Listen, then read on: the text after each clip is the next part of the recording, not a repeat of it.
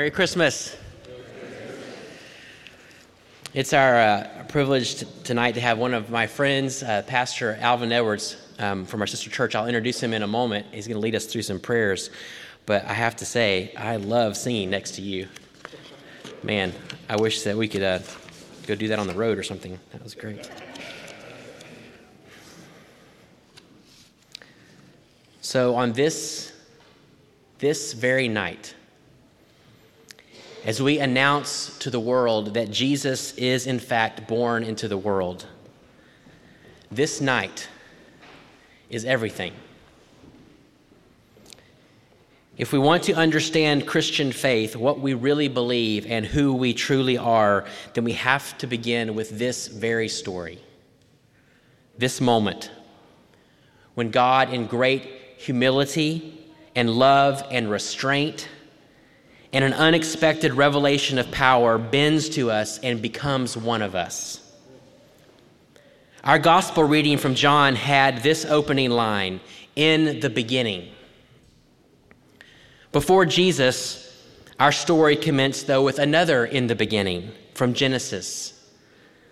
But that story, beautiful and profound as it is, reveals only a first hint of who God is and who we are. Those lines, beautiful and provocative as they are, launch a story that we discover, for all of its flurry of hope, also leads us into a mass of human folly and heartache. But when Jesus arrives, when this final in the beginning opens before us, we find that everything is being massively reordered. To say that God is born into the world, this truly changes the world.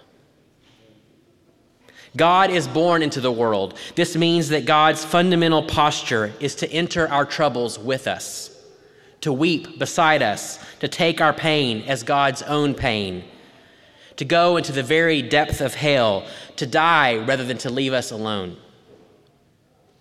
God is born into the world. This means that God, though creator and almighty and ruler of the universe, does not wield power like every other power we know. Our God best expresses power, best shows his own character by coming to us as a baby, by becoming our brother in Jesus. God waits for us, God descends to us. Last Sunday, I read one portion of Denise Levertov's Annunciation. I want to read a little other section of that poem. We know the scene the room, variously furnished, almost always a lectern, a book, always the tall lily. Arrived on solemn grandeur of great wings, the angelic ambassador standing or hovering, whom she acknowledges, a guest. But we are told of meek obedience. No one mentions courage the engendering spirit did not enter her without consent. God waited. She was free to accept or to refuse, choice integral to humanness. But God waited. God is born into the world this means that God's ultimate self expression was not thundering atop Mount Sinai. Amid dark clouds and trembling rocks, God's ultimate expression was to become our friend, our brother, our Savior. And this was not God just taking on a role or dressing up for a divine costume party. This is actually who God is.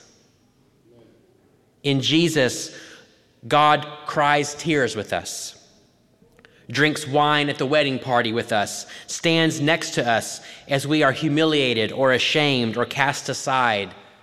God is with us.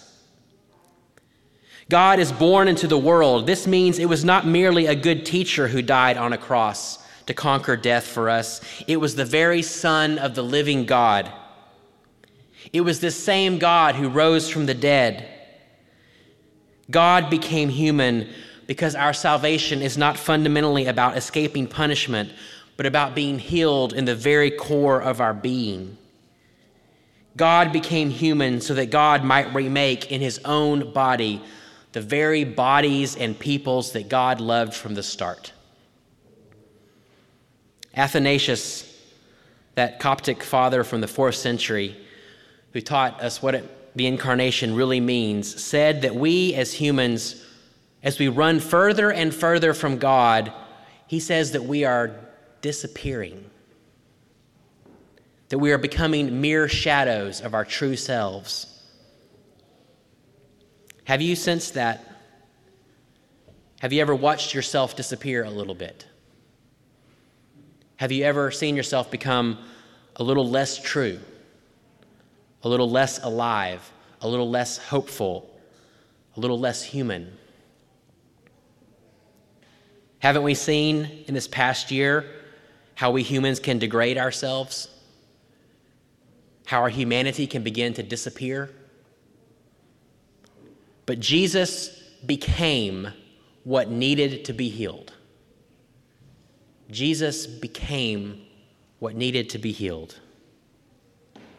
Jesus took our broken and diseased humanity and carried it into death, and then brought that same humanity out of the grave. And it all begins tonight.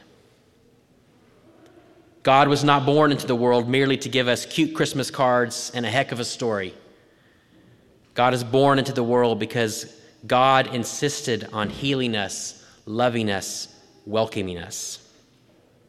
And this is why we can sing, as we will, as we conclude, as we do every year, with full and hopeful hearts, joy to the world. It is a pronouncement of the way things truly are. Because God has come. So, Reverend Alvin Edwards, who's the pastor at Mount Zion First African Baptist Church and a friend and a leader um, in our community, is going to come and lead us through our prayers for light and darkness.